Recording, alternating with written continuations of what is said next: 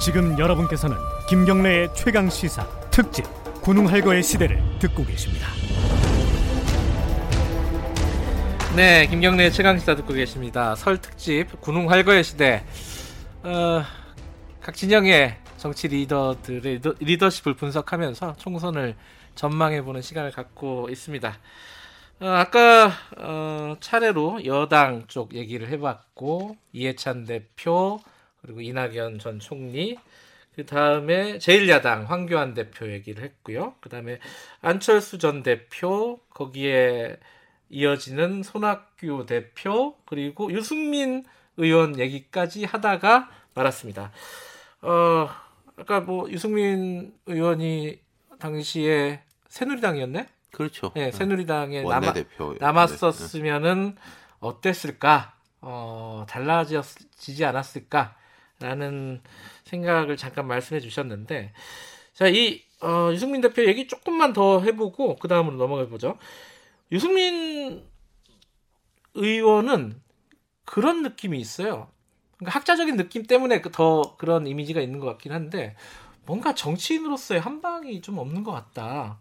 어, 그런 느낌이 일반 제 저만 갖고 있는 건가요? 어떻게 윤태관 실장은 어떻게 그러니까 보세요? 이 서슬퍼렇던 박근혜 전 대통령 시대에 네. 이렇게 뚝심 있게 버티고 끝까지 자기 그 소신을 지킨 네.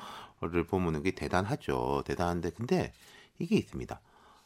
버티는 거하고 네. 뚫고 나가는 거하고 다르거든요. 네. 그러니까 유승민 전 대표는 그 버틸 때는 멋있는 모습을 보여줬는데 이 뚫고 나가는 장면에서는 뭐 잘 모르겠다. 아, 어떤 거예요. 아, 그 느낌이 오는데요. 저도 저는 잘 버티는데 네. 뭘잘 하지는 못해요. 아, 이 방송도 잘 버티고 있잖아요, 지금. 그러니까 이제 많은 부분에서는 진짜 버틴다는 자체가 참 되게 중요한 덕목인 거죠. 버티기가 얼마나 어렵습니까? 예. 근데 문제는 정치는 다르다는 거거든요. 그리고 그냥 이제 한 국회의원 다선 정도 하려면은 버티기 잘하면은 다선 할 수 있어요. 근데 음. 대통령 생각하는 사람은 그것만으로 안 된다라는 거가 이제 본질인 거죠. 음, 어떻게 생각하세요, 김세민 네? 저 비슷한데 조금 용어를 달리하자면 네. 포지션이 확보가 돼 있을 때는 되게 잘해요. 그게 바로 새누리당 원내대표 때였고 아, 그리고 좀 멋있어요. 그럴 때 보면 그리고 음. 이분이 이제 그 황교안 대표하고는 좀 다른 게 둘 다 학창 시절에 모범생이었겠지만 네. 유승민 의원은 학창 시절 청소년기에도 술 담배를 좀 하던 문제적 모범생이었어요. 아 진짜요? 예, 친구가 가출을 하면 자기도 가출해서 친구 찾으러 가고 같이 혼나고 외모는 그렇게 안 생겼는데. 그 어. 외모도 좀 바뀐 거라고 해요. 아. 모범생적으로 음, 살아오면서. 그래서 실제로 보면 좀 느껴지는 게 한 판 붙어야 될 땐 붙는다. 아 그래요. 이런 깡이 있는 것 같아요. 근데 문제는 이분이 이제 포지션을 찾아 헤매야 되는 그 상황에서는 굉장히 좌우우면하고 그리고 본인이 갖고 있는 자기 대구 출신의 그래도 난 보수야 라고 하는 예, 그것에 좀 탈피하는 때로는 탈피할 수 있는 그런 결단을 잘 못합니다. 그 결단이 안 된 상태에서 국민의당과 결합을 해가지고 지금까지 계속 안에서 지지고 볶고 싸우다가 해, 해왔던 거거든요. 네. 예. 그래서 말씀하신 대로 좀 보장돼 있을 때하고 뚫고 나가서 찾아야 할 때에서 좀 자질이 차이가 있는 것그 같습니다. 이번에 대구에 또 출마한다고 하는데 약간 제 3자들이 볼 때 저 같은 사람이 볼 때도 그렇고 유승민 대표 가까이 있는 사람들도 아닌 것 같다. 수도권으로 가는 게 맞다고 본다. 그 새로 이제 장도 열려 있는 거는데 근데 본인은 대구에서 인정받아야 된다라고 이제 생각을 음, 하대요. 결국은 어, 지금의 자유한국당과 같이 하게 될까요? 이게 이제 사실은 이 총선판에서 큰 변수 중에 하나잖아요. 아, 예측이 쉽지는 않지만은 저는 저는 보세요? 하게 된다고 보는데 안 하면 더 문제일 거예요. 지금 이까지 와가지고 여기까지 와서 야, 이까지 와가지고 안 하면 리스크가 되게 크고 또 유승민이 또 뭐 좀 사람이 뭐 까칠하고 그래가 또 안 된 거 아니야? 라는 인식을 더 심어주게 되니까. 음, 그러니까 뭐 됐지 안 됐지 뭐 제가 어떻게 알겠습니까? 자기 마음이죠. 그렇죠. 근데 이게 그렇게 됐을 때 뭐 같이 하더라도 여러 가지 이제 손해가 있겠지만 이까지 와가지고 같이 안 하면은 판 깨면은 더 좀 손해가 클 것 같아요. 음, 이거 좀 중요한 얘기니까 김세민 평론가 얘기도 한번 들어보죠. 네. 명확하게 좀 결정을 내릴 필요가 있을 것 같은데 네. 자유한국당에 확실히 들어가든지 음. 아니면 다시 결심을 해서 중도 정치라는 사람과 할 건지 음. 그래서 새로운 보수당 독자 노선으로 또 다시 지난번 바른정당처럼 남게 되면 음. 앞으로 대단히 힘들어질 것이고 거기서 더 힘들어지는 경우는 뭐냐 막판에 자유한국당의 배려로 후보 단일화는 해줄게 이렇게 해가지고 좀 거저 먹다시피 국회의원이 된다면 의원은 될 수 있겠지만 대선 주자로서의 잠재력은 확 떨어질 것이다. 그렇게 음. 전망을 해봅니다. 어, 유승민 의원도 어쨌든 대선 주자에 어, 아직까지 어, 남아 있고 어떻게 될지 모르는 네. 사람 중에 한 명입니다. 자 여기까지 정리가 됐고 이제 좀 큰 보수축 그리고 좀 범보수라고 할까요? 그쯤에는 다 이제 정리가 된 것 같은데 진보 쪽이 남아 있습니다. 정의당 심상정 심상정 어, 대표 어, 정의당의 이분도 이게 평가할 지점들이 많아요. 재밌는 캐릭터를 갖고 계신 분이고 또 스토리가 있잖아요. 또 뭐 노동운동의 전설 어, 이런 사람이었고 자 심상정 대표의 리더십 그것도 근데 어떤 전설의 어떤 경력은 갖고 있지만 리더십은 또 다른 문제잖아요. 네. 그 부분은 여러 가지 말들은 좀 있더라고요. 어, 좋은 말도 있고 안 좋은 네. 말도 있고. 어, 이- 아, 할 말씀 먼저 해주시죠, 김수민 평론가가. 네, 안 좋은 말 있다 네. 언급이 나왔는데 아무래도 그럴 수밖에 없는 게 이제 운동권 소위 얘기하는 운동권 출신이잖아요. 네. 이 운동권은 또 파벌 또 밖에서 보시는 분들이 알고 있는 것보다 훨씬 많습니다. 음. 그래서 이거를 다 정리할 수 있는 리더십이 그렇게 흔치 않고 음. 그게 얼 그게 되는 얼마 안 되는 사람 중에 한 분이 예전에 단골로 대선에 출마를 하셨던 권영길 전 민주노총 위원장이었던 네. 것이죠. 예, 그만큼 이제 말 많고 탈 많은 동네 어떻게 보면 그러니까 거기서 이제 리더로서 확고히 서는 과정에서 아무래도 뒷말들이 또 남았던 것 같고 또 거꾸로 뒤집어서 보자면 네. 저만한 사람이 없다. 예, 저렇게 할수 있기 때문에 저 정도 되기 때문에 저기까지 간 거다. 이런 평가가 또 상존하는 것이죠. 어, 어떻게 보십니까, 윤태원 실장께서는? 2004년 17대 총선으로 이제 원내 입성했죠. 네. 2004년 맞나요? 17대 총선이 네. 지금 2020년이니까 와 심 대표도 정치한 지 이렇게 이제 오래됐네요.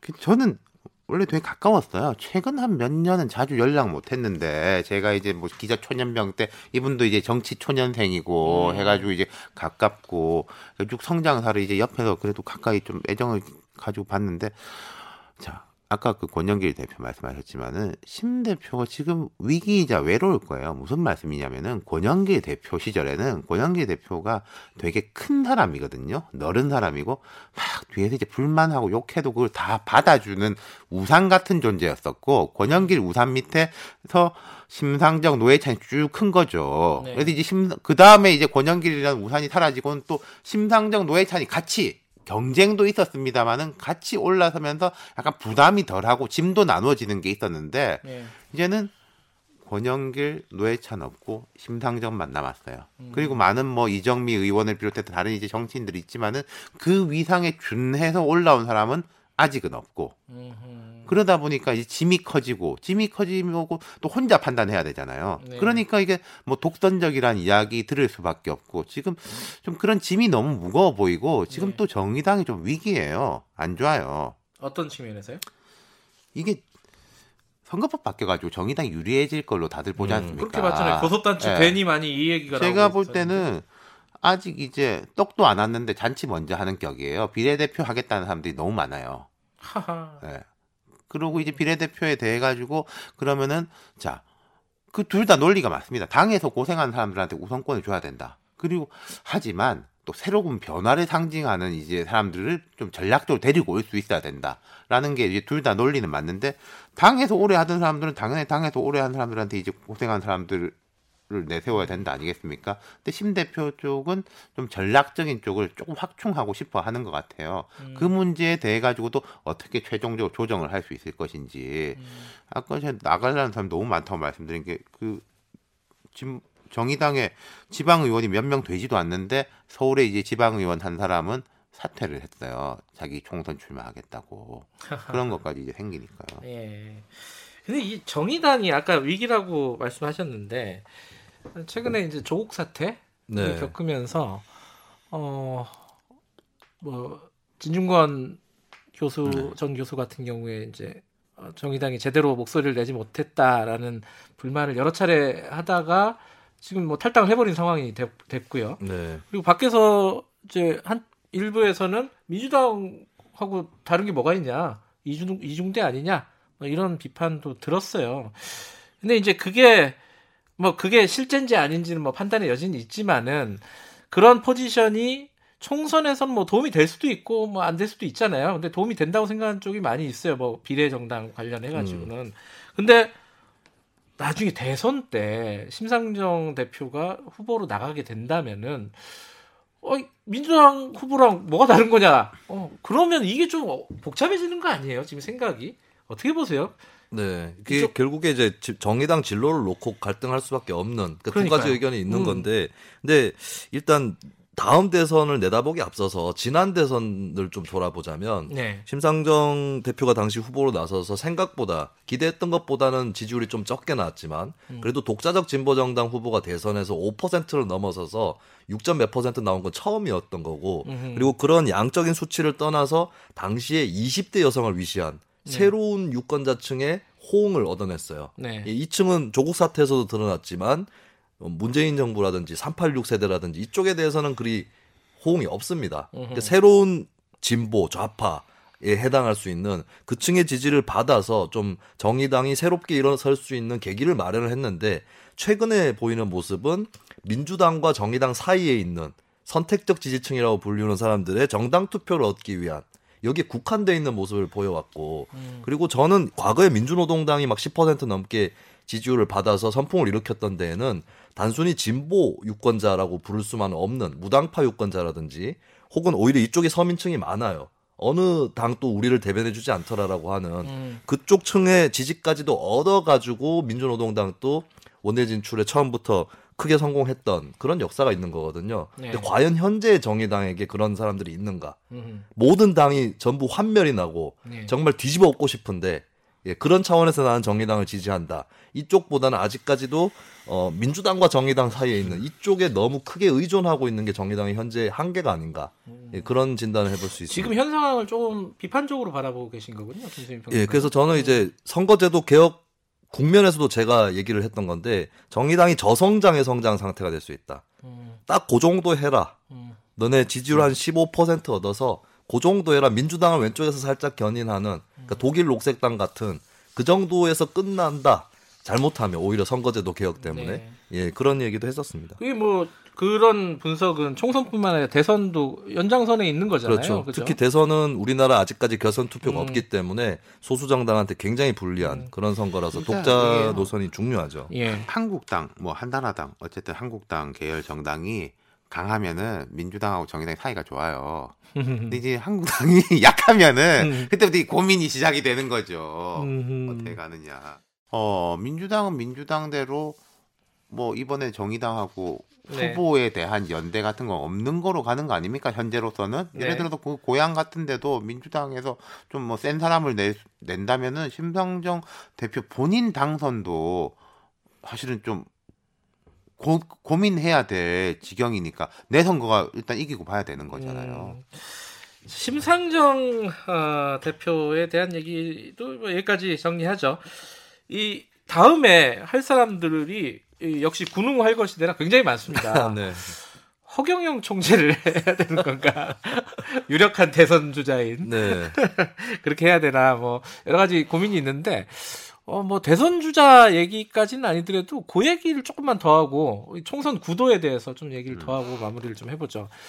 어 얘기 하나 더 해야 될 게 이 선거제가 바뀌면서 어 박근혜 정당이라고 해야 될까요? 우리 공화당 여기가 어떻게 될 것인가 그, 그 얘기를 조금만 더 해보고 총선 구도 얘기를 해보죠. 어, 이 굉장히 많은 약진할 가능성이 높지 않습니까 지금? 저는 아니라고 보고요. 아, 그래요? 어, 그- 생각 일치 않네. 네, 선거제도 개혁 때문에 소수 정당이 음. 활로가 크게 열렸고 그래서 등록도 많이 할 거다라고 하지만 3%라는 진입 장벽이 있습니다. 비례대표 의석을 3%? 받으려면 예. 예전에도 있었던 거거든요. 3%는 그게 그대로인 거고 생각해 보면 김종필 총재가 있었던 자민련도 3%안 돼가지고 비례대표 확보를 못한 적이 있었습니다. 네. 그거 감안했을 때는 쉽게 넘을 수 있는 벽이 아니다라는 음. 것이고 우리 공화당 지지층이 과연 독자적으로 3%가 될 거냐 음. 예, 그것도 이제 아직까지 전망이 어둡거니와 지역구 선거는 특히 우리나라가 한, 한 선거구에 한 명을 뽑잖아요. 네. 그리고 지금 현재는 문재인 정부입니다. 음. 그렇다면 우리 공화당을 찍을 법한 사람들도 자유한국당으로 결국엔 쏠릴 거라는 거죠. 예, 그런 측면에서 저는 원내 진출 자체가 굉장히 어렵다. 그러니까 한국당이 이제 비례정당을 만드냐 못 만드냐에 달려 있는 건데 저도 그 생각이 저는 우리 공화당은 좀 과잉 조명받는다라는 생각이 분명히 음. 들어요. 전체적인 어쨌든 지금 비례 전문 정당들이 우죽순 같이 서는데 김수민 평론가 말씀하신 그 3% 봉쇄 조항이 사실 되게 어려워요. 제가 지금 대략 주먹국으로 내다 보면 우리 인구가 이제 5천만이고 유권자가 한 3천 6, 700만, 4천만 좀 안 될 겁니다. 네. 그럼 50% 투표한다 치고 그 네. 투표율이 그럼 이제 2천만에 3%면 60만 표 정도를 받아야 되거든요. 음흠. 그 60만 표 받는 게요. 쉬운 일이 아니에요. 정말 어려운 일이에요. 그 역시 선거를 해보셔서 계산이 네, 빠르네. 그러니까 지난번에 그 기독 무슨 당이 정말로 그 개신교계가 총력을 다해가 또 조직력이 뛰어나지 않습니까? 예. 2점 뭐몇 프로까지 이제 나와가지고 그게 이제 좀 그 우리가 이름 못 들어본 당 중에서는 맥시멈으로 나온 게 그까지인데 네. 지금 보세요. 지금 말하자면 비원내 정당들이 그러니까 가능할까? 좀 음흠. 잘 모르겠어요. 그러니까 그 우리 공화당을 과대포장을 한다고 말씀하셨는데 거기를 약간 눈여겨 보는 지점은 사실 박근혜 전 대통령이잖아요. 네. 딴거 뭐 있겠습니까, 그죠? 고 박근혜 전 대통령에 대한 뭐 동정 뭐 이런 부분들이 아직 통하지 않겠느냐 일부에서는 사람들이요. 사, 사람들이 이렇게 생각해요. 대중들이 자기는 전략적인데 나머지 사람들은 전략적이지 않을 거라고 생각해요. 근데 사람들은 대체로 전략적입니다. 박근혜 대통령 지지해요. 지지하고 막 아, 나왔으면 좋겠어. 음. 뭐 제가 있나?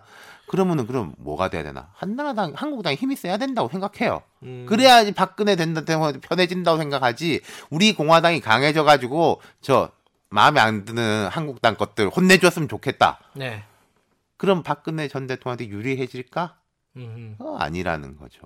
대체적으로 두 분의 네. 의견이 일치하네요, 이 부분은. 이게 유권자 습성이라는 게 있거든요. 음, 네. 보면 양당제하고 다당제 중에 어디를 더 선호하십니까? 여론조사를 가끔 실시를 하는데 자유한국당 지지층은 양당제 선호가 압도적이에요. 음. 그리고 그분들이 살아오시면서 1번, 2번을 벗어난 적이 없었을 겁니다. 기호에서. 주류에 대한 그 집착이 강하군요. 예. 음. 그리고 제가 또 경북 지역 활동 경력이 있다 보니까 거기는 우리 공화당이 세지 않냐 저한테 물어보시는 분들이 있는데 그나마 대구 음. 인구가 밀집된 대구에서는 좀 있지만 경북 지역으로만 가도 농어촌 가면 네. 잘 몰라요. 예. 그리고 그 유권자분들 특히 노년층은 그렇게 기호를 밑에까지 와서 찍지 않는다라는 음. 걸좀그 덧붙이고 싶네요. 하나는 있을 수 있을 것 같아요. TK 지역에서 이제 한국당이 강력한 물갈이를 했을 때 그 인지도가 있는 이제 중진 의원들이 무소속을 선택하느냐, 음. 그러니까 정치 계속 한다 치고 네. 우리 공화당을 선택하느냐에 대한 계산이 있을 텐데 그때 약간 좀 다수의 사람들이 우리 공화당으로 간다면은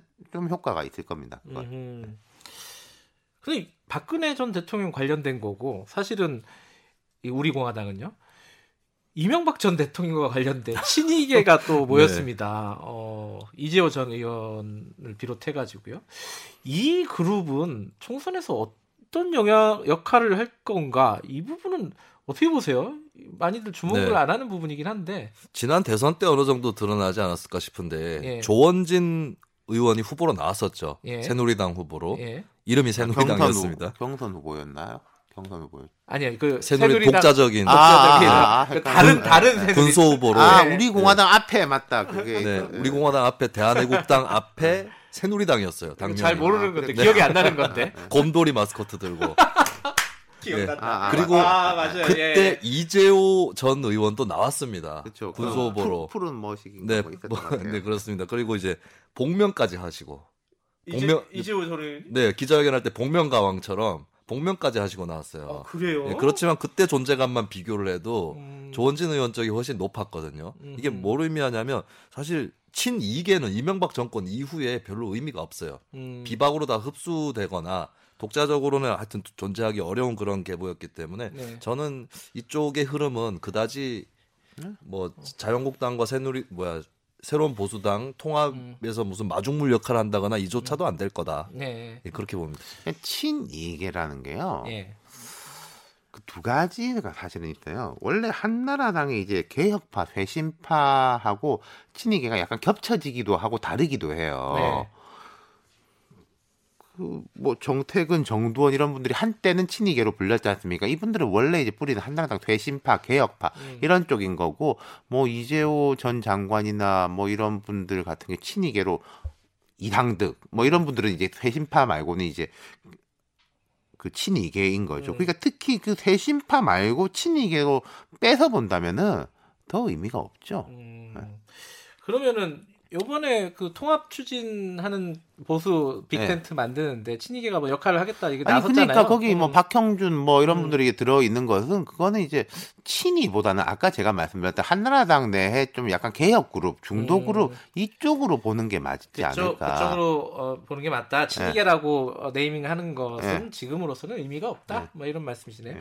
자 지금까지 이제 총선 관련된 얘기들을 쭉 하고 그 각 진영을 대표하는 리더들도 한번 분석을 해봤습니다.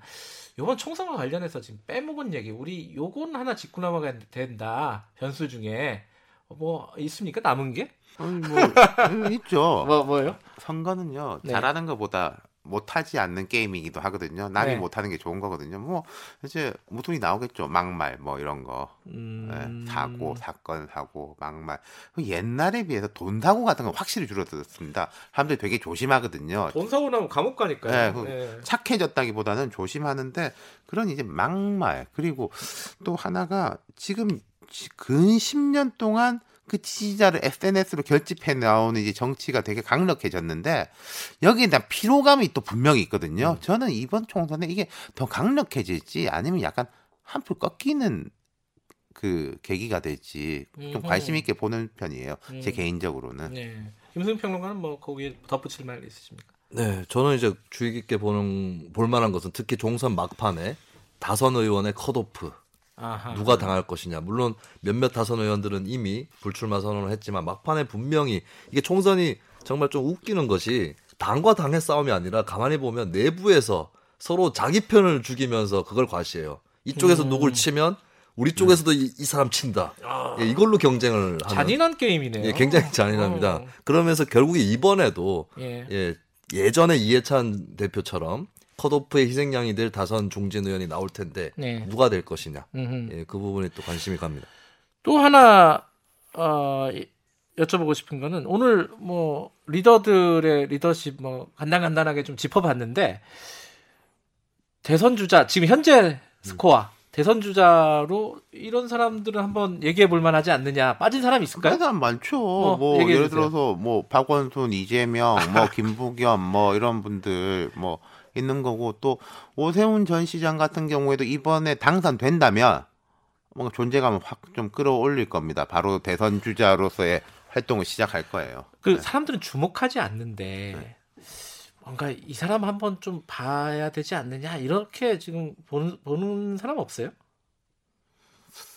사람들은 주목하지 않는데 봐야 음. 한다. 아 그런 사람들이 주목하지 않는 이유는 네. 있는 걸로 보고 저는 현재 정당 체제의 특징이 있다고 보는 게 예. 과거 같으면 이 사람이 이제 다크호스다, 예. 아웃사이더다, 누- 튀어나왔을 때 어떻게 될지 모른다 이런 게 있었거든요. 예. 안철수 전 대표도 그랬었고. 예, 근데 오히려 다당 체제가 좀 형성이 되면서 예. 빈틈이 별로 없어졌어요. 음, 예, 그런 측면에서는 어떻게 보면 정치가 새로운 인물의 해성과 같은 출연을 이제는 맡고 있는 음, 이제 하던 사람이 알아서 잘 해야 되는 그런 상황으로 갈 수도 이런 있다고 건 봐요. 있어요. 지금 이제 이 사람이 배지를 한 번 더 달면은 공간이 좀 열릴 것 같다 라고 음. 보이는 사람들이 있어요. 저는 사실 김세현 의원도 그런 쪽에 속했는데 불출마를 해가 좀 되게 아쉽고 민주당 쪽에 보면은 이제 박주민 금태섭 의원 같은 경우에 저는 이 사람들이 음. 한번 더 단다면은 지금보다도 지금도 이제 초선치고는 되게 인지도가 높지 그렇죠? 않습니까? 예. 근데 좀 더 그 유의미한 공간이 확장될 것 같아요.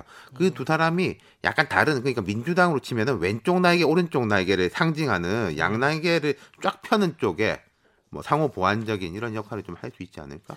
김세현 의원은 뭐 다음 지방선거에 나온다는 얘기도 있고 그러니까 아직은 뭐 모르는 아니, 거죠. 이번 총선 기준으로는 예, 음, 그러니까. 음. 어, 박주민 금태섭 의원 초선 의원들 예. 어, 현재 초선 의원들 눈여겨 보고 있다. 아, 이번 총선에서 한 번쯤 어, 청취자분들도 봐주시죠. 이 결과들을 한번 보면은 아마 구도가 그려지실 것 같습니다. 오늘 시간이 좀 길었는데 어, 저는 재밌었습니다. 저는 정치에 대해서 좀 디테일이 약해요. 근데 두 분이 디테일들을 많이 얘기해 주셔서 굉장히 즐겁게 들었습니다. 청취자 여러분들도 그랬으리라고 생각합니다. 새, 어, 설 잘 보내시고요. 어, 마지막 노래는 저희들 사랑의 재개발을 듣도록 하겠습니다. 유산슬 노래입니다. 어, 가사 때문에 선정을 했다고 어, 싹 다 갈아엎어 주세요. 머리부터 발끝까지. 이게 약간 좀 낡은 프레임 아닌가? 싹 다 갈아엎는 거는 이게 무슨 어, 네, 트로트잖아요. 그러니까. 예. 자 정치 갈아엎어 달라는 그런 얘기로 어, 이 노래를 어, 듣겠습니다. 자 유산슬의 사랑의 재개발 들으면서 마무리하죠. 오늘 두 분 감사합니다. 자 김수민 평론가였습니다. 그리고 윤태곤 어, 정치 분석 실장이었습니다. 고맙습니다. 감사합니다. 감사합니다.